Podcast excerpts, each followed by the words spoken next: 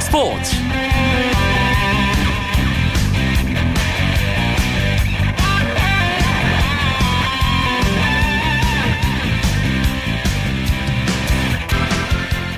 여러분 안녕하십니까? 금요일 밤 스포츠 스포츠. 아나운서 이광혁입니다. 오늘은 올스타전의 날이었습니다.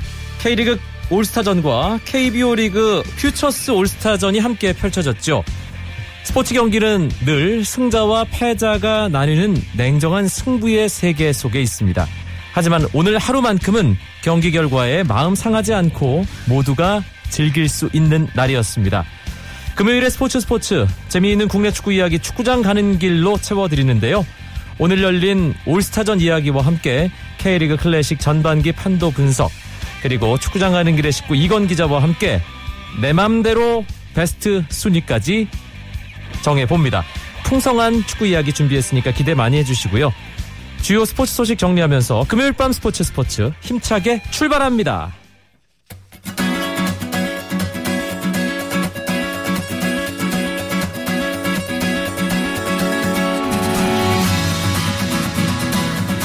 전반기를 모두 끝낸 프로야구 KBO 리그 후반기를 앞두고 대대적인 승부수를 던진 팀도 나오고 있습니다.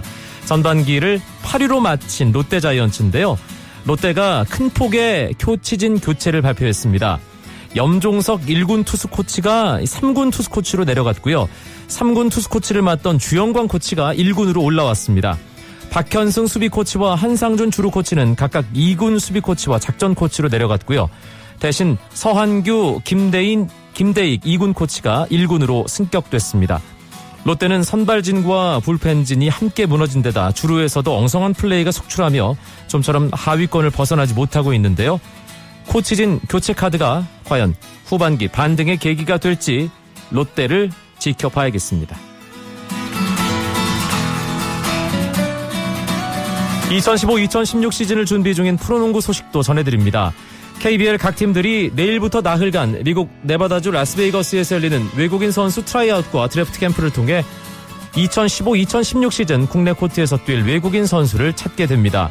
이번 드래프트의 가장 큰 특징을 꼽는다면 신장 193cm를 기준으로 장신 선수 1명, 단신 선수 1명을 아, 팀당 2명씩 외국인 선수 선발하게 되는데요.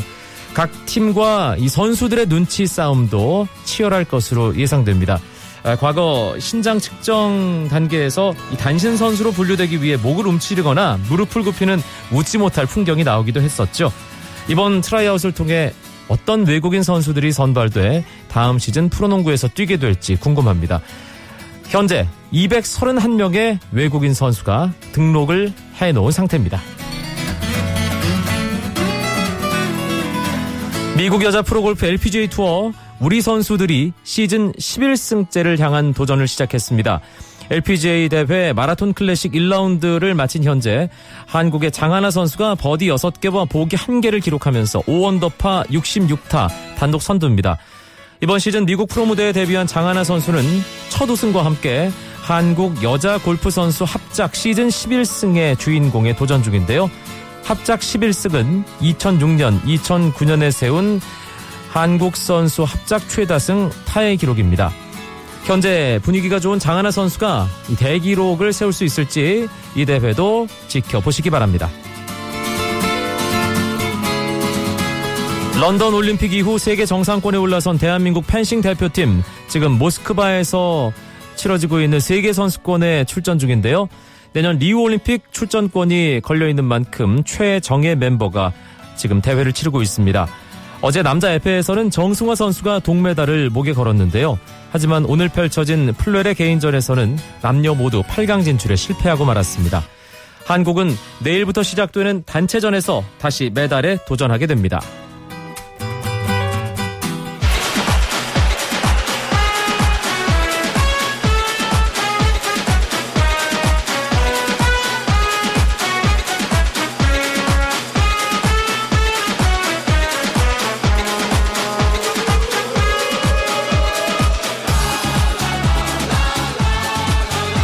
밤 스포츠 스포츠 현장을 발로 열심히 뛰는 축구 기자들과 함께 생생한 국내 축구 이야기 나눠보죠. 축구장 가는 길. 오늘은 스포츠조선의 이건 기자가 씩씩하게 혼자서 이 시간을 가득 채워드릴 겁니다. 자신 있습니까? 네, 자신 있습니다. 안녕하세요. 예. 아, 이건 기자 오늘 K리그 클래시, K리그 올스타전이 네. 예, 안산 와스타디움에서 펼쳐졌습니다. 네. 지켜보셨죠? 네, 경기를 끝까지 보고 왔습니다. 어, 뭐 3대 3으로 많은 분들이 아시다시피 3대 3으로 경기가 끝났고요. 팀 슈틸리케와 팀 최강희가 맞붙었는데 딱 세 단어로 제가 이제 딱 그 뭐 봤던 그런 감상을 말하자면 첫 번째 염기현 선수의 맹활약, 두 번째 PT 8번 세리머니, 세 번째 설현 없는 AOA가 웬 말인가? 아. 라고 이렇게 정리를 할 수가 있겠습니다. 네. 어, 이건 기자는 이 아이돌의 조예가 깊은 모양입니다. 예. 아닙니다. 저는 뭐 별로 관심이 없는데 워낙 거의 현장에 있던 분들이 그렇게 많이 말씀을 하시더라고요. 알겠습니다.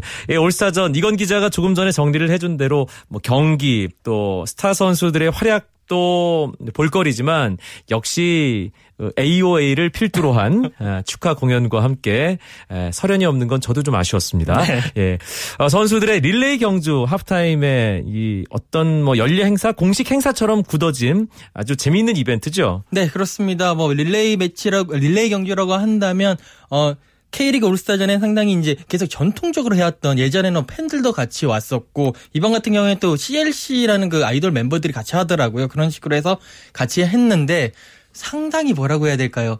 경기장을 지켜보면서 빠를 줄로만 알았던 사람 선수들이 생각보다 느린 것에 또 네. 이렇게 또 재미가 있었고 김신욱 선수가 의외로 상당히 빠르더라고요. 네, 원래 김신욱 선수가요, 이 몸이 커서 느려 보이는 거지, 상당히 뭐 100m라든지 30m도 빠르게 뛸 수가 있고, 무엇보다도 김병지 선수의 그 투혼이 상당히 인상적이었습니다. 참고로 어, 우리 병지 형 45살입니다.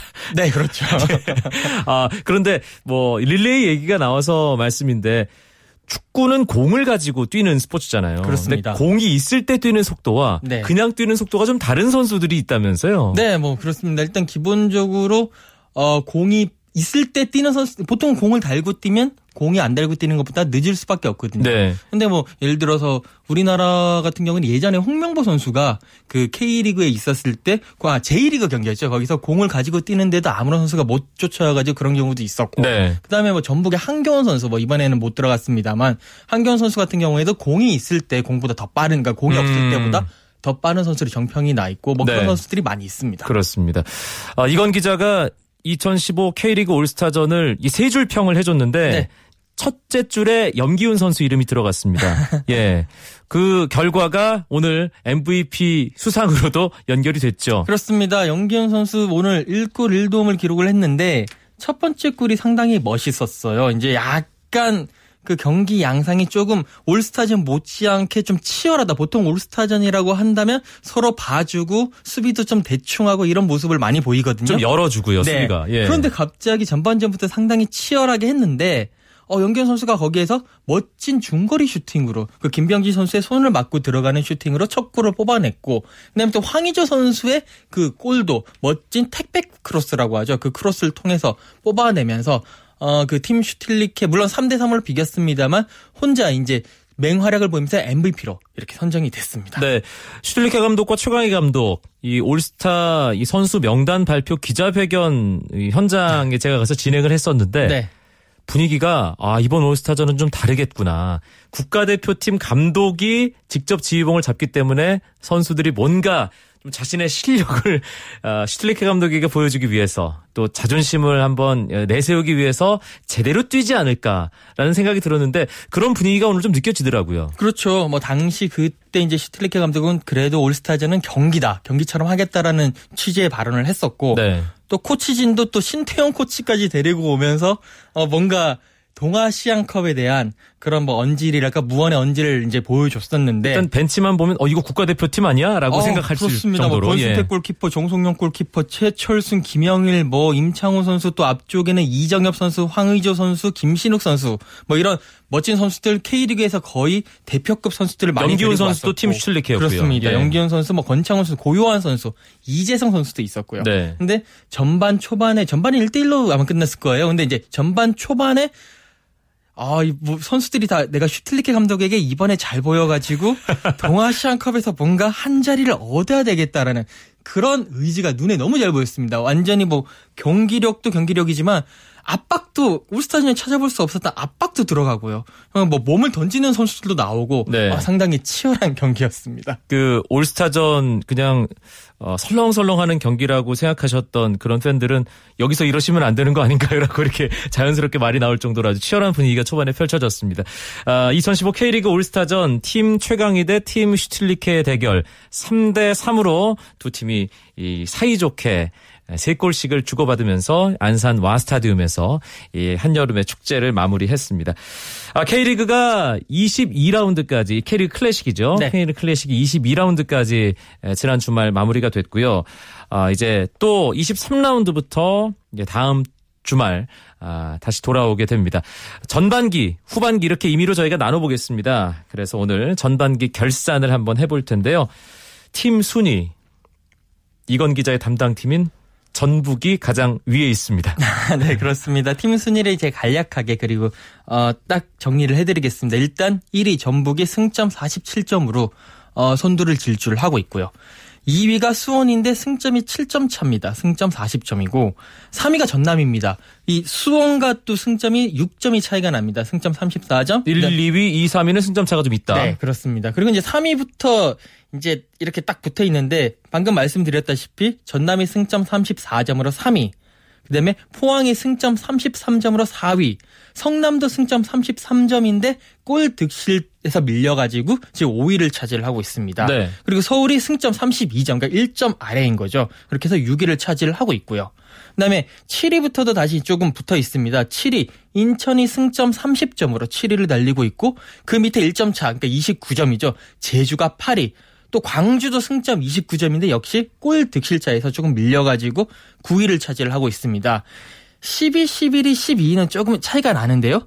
10위는 울산입니다. 승점 23점. 그러니까 9위와 승점 6점 차고요. 11위는 부산입니다. 어, 승점 17점. 그리고 마지막 최하위는 승점 8점밖에 못 거두고 있는 대전입니다. 일단 전북이 시즌 초반부터 1위 자리에 올라간 다음에 뭐 좀처럼 뺏길 생각을 하지 않고 있습니다. 네, 그렇습니다. 뭐 초반부터 어, 전북은 상당히 계속 치고 치고 나가는 모습을 보여줬고, 뭐 2월달, 3월달에 무패 행진하고, 뭐 4월 같은 경우에는 8경기 했는데 초반 5경기에서 4승 1무를 거두면서 K리그 그 연속 무패 행진이라고 하나요? 그 기록을 세웠을 때 네. 22경기 연속 무패 행진 달리면서 새로운 기록도 세우고, 그런데 그 무패 행진 깨지면서 조금 흔들리는 듯한 모습도 있었잖아요. 그렇습니다. 뭐 아시아 챔피언스 리그까지 포함을 해 가지고 2연패를 하면서 조금 흔들렸는데 FA컵 32강전에서 보약을 먹었어요. 그 챌린지에 있는 고양 하이 FC에게 승리를 하면서 다시 추스르고 5연승을 달리면서 그러니까 ACL과 FA컵 포함을 해서 5연승을 달리면서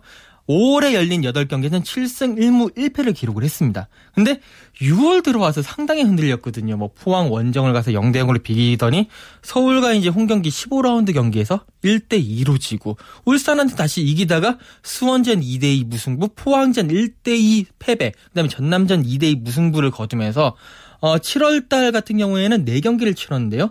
어, 아까 이제 그때까지 좀 흔들리다가 다시 7월 달 돼서 4경기에서 3승 1무를 하면서 다시 이렇게 봉합을 하는 그런 모습. 그러니까 6월 달이 가장 큰 흔들림의 시기였다라고 음. 보실 수가 있겠죠. 그런데 전북이 또 한 번 시험대에 오를 것 같습니다. 에두와 에닝요, 뭐 팀을 대표할 만한 외국인 선수 두 명이 빠져나갔는데 대신 전북에서 뛰었던 선수죠. 루이스가 돌아왔어요. 네, 루이스 선수가 돌아왔는데 16일에 이제 돌아와서 메디컬 테스트 다 받고 입단을 했다고 공식 발표를 했고 루이스 선수는 공격형 미드필더입니다. 물론 이제 예전에 그 전북에서 뛰면서 두 번의 우승을 이끌었는데 루이스 선수가 가장 좋은 게 자기가 볼을 키핑을 할 수 있으면서 또 휘저어주면서 날카로운 패싱을 많이 해줄 수 있거든요. 전방 어디서든 활약할 수 있는 선수죠. 그렇습니다. 뭐 최전방까지도 어떻게 보면 활약할 수 있는 그런 선수인데 이 선수가 있음으로 인해 가지고요. 오른쪽에 한교원 선수 그리고 왼쪽에 레오나르도 선수가 상당히 다시 자기의 그런 역량을 더 보여줄 수가 있을 거고요. 네. 계속 이재성 선수가 전북의 중원에서 열심히 뛰면서 어떻게 보면 체력적으로 살짝 조금 한계가 온 게 아닌가 너무 힘에 부딪히는 거 부닥치는 거 아닌가 이런 모습이 있었는데 이제 루이스 선수가 들어옴으로 인해 가지고 이재성 선수도 체력을 이렇게 보충을 할 수 있게 됐고 원래 루이스 선수가 지난 이제 전북에 있었 있을 때는 상당히 조금 뭐 그런 몸무게라든지 이런 부분에서 또 술을 좀 약간 뭐 좋아한다는 이런 얘기가 있어요. 사실 이제 맥주를 한 잔씩 하는 선수인데 예. 그러면서 그런 논란이 있었는데 아랍에미리트 중동에 있으면서 그런 것도 다 고치면서 상당히 몸이 좋은 상태로 돌아왔다고 합니다. 그렇기 때문에 어, 일단은 애닝여 선수의 그런 공백은 충분히 메울 수 있지 않나. 문제는 이제 에두 선수의 공백일 것 같습니다. 알겠습니다. 그 부분은 23라운드부터 지켜봐야겠고요. 어, 전북에 이어 수원이 2위입니다. 그리고 3위 전남 음, 말씀을 해주셨는데 순위표를 잘 보시면 3위 전남부터 9위 광주까지 승점 차가 단 5점입니다. 네, 그러니까 뭐- 수원과 전남의 승점 차보다 더 적다는 거예요. 그렇죠. 3위부터 9위까지가. 한 라운드가 끝나면 3위부터 그 9위까지는 이렇게 저희도 표를 쓰면서 맨날 이렇게 헷갈리면서 한 서너 자리는 바뀌더라고요. 그렇습니다. 예. 그렇긴 한데 어, 이렇게 지금 대혼전이 돼가고 있는 부분은 어, 일단 기본적으로 선수들의 자원이 뭔가 고만고만한 선수들이 너무 그러니까 고만고만한 선수들이 그쪽에 많이 모여 있다라는 그러니까 게뭐 쉽게 말해서 평준화됐다. 그렇죠. 근데. 야- 위에 있는 팀을 빼면 그렇죠. 근데 약간의 하향 평준화가 돼가고 있는 모습이라서 아하. 그러니까 전북과 수원은 어 전북은 완전히 잘 나가고 있고 그 밑에 수원도 어느 정도 자기 역할을 하고 있는데 그 밑에 있는 팀들은 살짝은 어뭐 고만고만하면서 하향 평준화가 되고 있지 않은가 그런 모습을 보이고 있고 두 번째는 2위권 특히 수원의 안전제일주의라고 해야 될까요? 이거 약간 농담이 섞인 이야기긴 합니다만 수원이 어떻게 잡을 수가 전북을 잡을 수가 있었거든요. 뭐 6월 달에 전북이 흔들렸을 때 승리를 거둠으로써 잡을 수가 있었는데 안정거리를 계속 유지를 했어요. 아. 전북과의 안정거리가 네. 승점 7점 차라는. 굳이 잡을 필요 없고 뒤에만 바짝 붙어서 쫓아가자. 그렇죠. 예. 이제 근데 만약에 전북이 잡았으면 거기서 아, 수원이 이제 전북을 계속 쫓아갔었 갔으면 전체적인 리그 판도도 상당히 활기가 뛰면서 뭔가 저도 큰 혼전 양상으로 갔을 건데 그 부분을 못 잡은 게 좀 아쉽지 않나. 그러니까 수원이 조금씩 한번 잡아야 될 때 못 잡은 부분이 이 리그 중위권의 혼전을 가져온 또 하나의 이유가 아닌가 싶습니다. 네, 서정원 감독님 듣고 계신가요? 예. 예, 23라운드부터 아, 좀 힘을 내서 선두권 좀 흔들어 주시기 바랍니다. 어, 이건 기자가 아, 피할 수 없는 네. 어, 어떤 예언의 시간을 한번 또 가져보도록 하겠습니다. 후반기 네. 33라운드까지 결과를 가지고 상위 6개 팀, 네. 하위 6개 팀 나누게 되죠. 예, 스플릿에 들어가기 전에 그 순위가 어떻게 될지 위에 6팀 좀 한번 꼽아 볼까요? 네, 일단 스플릿까지 11경기 딱 11경기 남았는데요. 어, 6개 팀 중에 일단 전북과 수원은 뭐 두 자리를 예약을 했다라고 볼 수가 있고요. 어, 개인적으로 전남도 상당히 좋은 것 같습니다. 네. 뭐 스테보, 오르샤, 이종호 선수, 뭐 김영수 이런 선수들이 상당히 좋은 모습 보이고 있고 아마 그룹 A에 가지 못한다면 우리 김병지 선수, 병지 삼촌이 가만히 있지 않을 것 같습니다. 네. 그리고 포항도 어떻게든지 간에 지금 뭐 포지션이라든지 이런 모습을 봤을 때 살아남을 수 있을 것 같고 문제는 이제 나머지 두 자리인데 사실 이제 한여름에 하는 경기들이 있기 때문에 아무래도 선수단이 선수층이 두터운 팀들이 조금 더 유리한 것은 사실이라고 그렇겠죠. 봅니다. 그렇게 봤을 때는 서울 한 자리를 가져가고 나머지 한 자리를 아 인천, 성남, 제주가 여러 가지 열심히 경쟁을 펼칠 것 같은데 저는 개인적으로는 성남에게 한 표를 주고 싶습니다. 어. 김학범 감독의 그런 지략 그리고 이겨야 될 경기를 이길 수 있는 그런 모습 그리고 김두현 선수가 있기 때문에 어, 조금 더 낫지 않은가. 뭐 제주는 강수일 선수 공백을 메우는 게 아직까지 좀 음. 버거워 보이고 네. 인천은 아마 무더위가 시작되면 좀 떨어지지 않을까 싶습니다. 그런데 이 시즌 시작 전에 가장 기대했던 팀이 윤정환 감독이 부임한 울산이었습니다. 그런데 지금 가장 실망스러운 팀도 울산이거든요. 네. 후반기 남은 기간 반등이 가능할까요? 어, 제가 아, 제가 말씀을 드리면 또 이렇게 좀 반대로 되는 경우가 많은 것 같은데 네.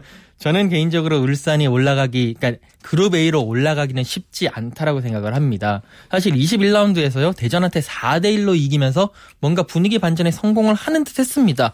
하지만 광주와의 22라운드 경이 중요했는데, 그때 0대 1로 지면서 올라가던 분위기가 팍 꺾였고, 그 다음에 지금 어, 외국인 선수 교체 얘기가 많이 나오거든요. 이미 따르따 선수를 보냈고, 뭐, 코바 선수를 데리고 왔고, 그리고 또 다른 외국인 선수인 카사 선수도 이렇게 보내려고 한다는 소리가 있는데, 그런 얘기가 있는데, 그 선수를 데리, 이제 보내고, 새로운 선수를 데려고 온다고 하더라도, 그 선수들이 과연 K리그에서, 특히나 이제 후반기 일정은 매 경기가 결- 결승전이기 때문에 상대 팀이 상당히 터프하게 나오거든요. 네. 그런 K리그에서 과연 적응을 할 수 있을지, 저는 좀 네거티브, 그러니까 안 좋은 쪽으로 좀 음. 보고 있습니다. 네.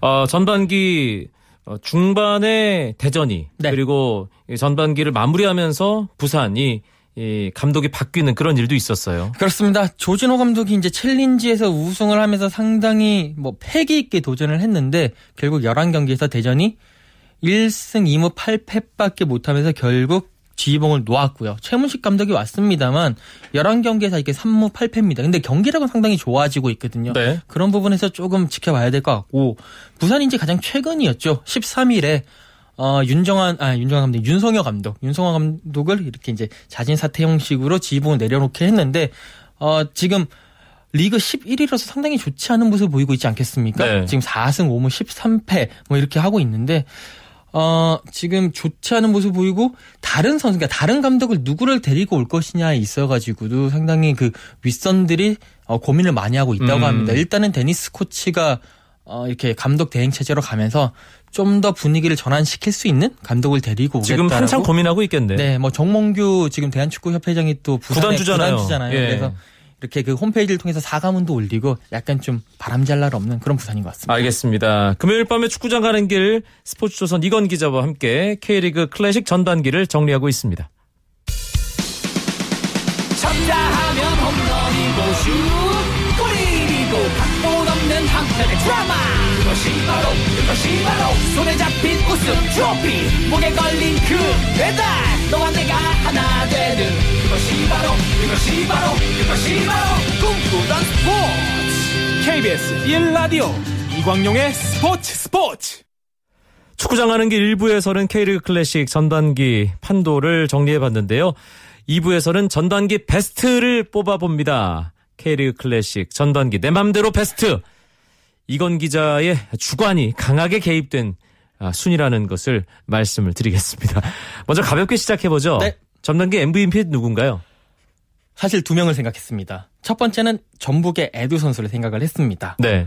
어, K리그 이제 20경기에 나와서 11골 3도움을 기록을 했는데 허베이 그 중국 2부 리그 허베이 종지로 갔지 않습니까? 그렇기 때문에 아, 탈락됐군요. 지금 뭐 탈락을 한 거죠. 결국 남아 있는 선수들 중에서는 염기훈 선수를 뽑았습니다. 수원의 염기훈 선수 19경기 나와서 7골 9도움을 기록을 했고 수원이 올 시즌 지금 22경기에서 34골을 넣었는데 이 가운데 16골이 염기훈 선수가 해준 거거든요. 네. 그만큼 제2의 전성기를 맡고 있다라고 볼 수가 있겠네요. 그 모습을 오늘 K리그 올스타전에서도 MVP로. 유감없이 보여준. 네. 뭐 염기운에 해내요. 2015년 국가대표 복귀해서 또 골도 넣고요. 그렇습니다. 네. 그렇다면 전반기 K리그 클래식 최고의 골은 뭔가요?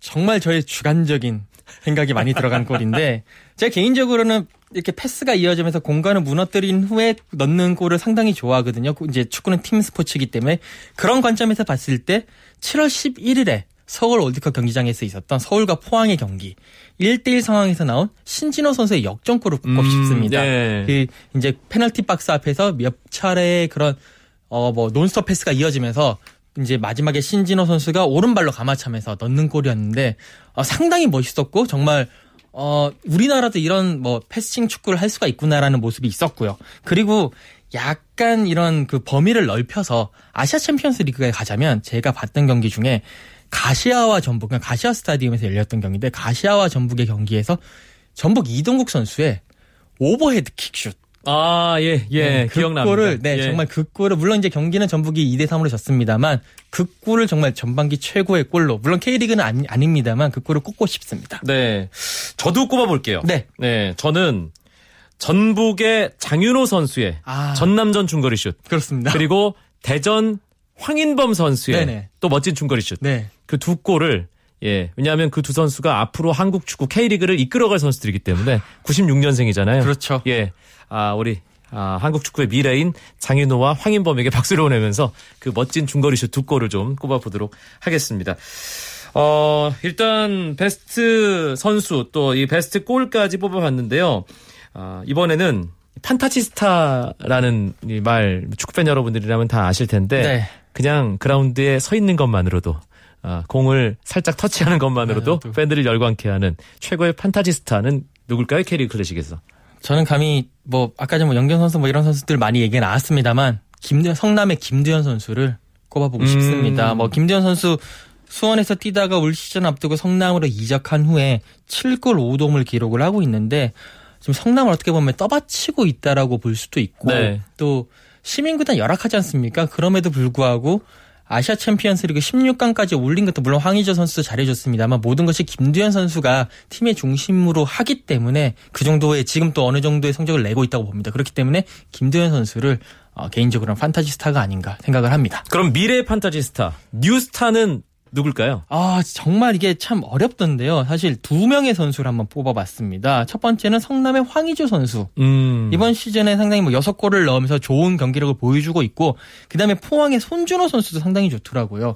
6골 4도움을 기록을 하면서 공격 포인트 3위도 달리고 있고, 어, 상당히 이제 포항의 팀의 이제 중추적인 역할을 하고 있고. 미드필드 핵심이죠. 네. 그리고 예. 이제 혹시나 한 명 더 뽑으라면 그래도 이재성 선수. 아하. 네. 전북의 이재성 선수가 뭐 기록은 2골 2도움입니다만 전북의 이재성 선수가 없으면 전북이 무너질 수밖에 없기 때문에 앞으로 한국 축구를 이끌고 나가지 않을까 그렇게 생각을 합니다. 최고의 골키퍼는요. 아, 뭐 국가대표 수문장 뭐 김승규 선수, 정성윤 선수 저는 물론 좋은 선수인데 뭐 그 선수 말고 또 권순태 선수도 아니고 저는 올 시즌 최고의 수문장은 역시 우리 병지 삼성 전남의 김민주 선수를 꼽고 싶습니다. 네. 다음 경기가 이제 K리그 통산 700번째 경기거든요. 그렇죠. 서 있다는 것 자체만도 전설이고 그리고 올 시즌에 20경기에서 21실점밖에 안 했습니다. 그만큼 실력으로 답을 하고 있습니다. 전남이 김병지 골키퍼 있는 경기와 없는 경기 확연히 차이가 경기력. 차이가 납니다. 네. 아, 저희가 순위를 여러 개를 준비했는데 마지막으로 딱 하나만 더 해야 될 것 같습니다. 네. 이건 기자. 네. 제일 자신 있는 거 하나 골라서 정리해 보시죠. 아, 저는 개인적으로는 가장 올 시즌에 가장 그 아쉬운 선수를 뽑으라면 네. 대전의 아드리아노 선수를 꼽고, 꼽고 싶습니다. 아, 챌린지 지난 시즌 득점왕이었잖아요. 27골 넣으면서 대전의 우승을 이끌었는데 올 시즌 7골밖에 못 넣었는데 그 골이 다 영양가가 없고 그다음에 지금 뭐 여러 가지 혼자 너무 이기적인 플레이를 하면서 대전에 많은 피해를 주고 있다라는 얘기가 나오거든요. 그렇기 때문에 상당히 조금 더 분발을 해줬으면 좋겠다라는 생각입니다. 네.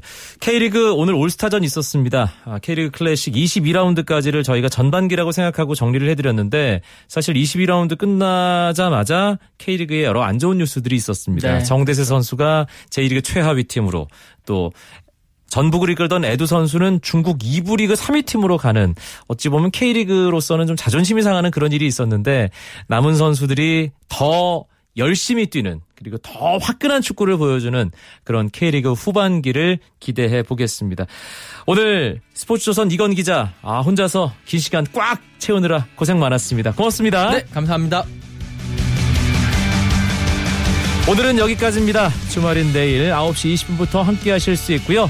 저는 이번 주에도 일요일 밤에 여러분들과 함께 합니다. 아나운서 이광용이었습니다. 고맙습니다. 스포츠 스포츠.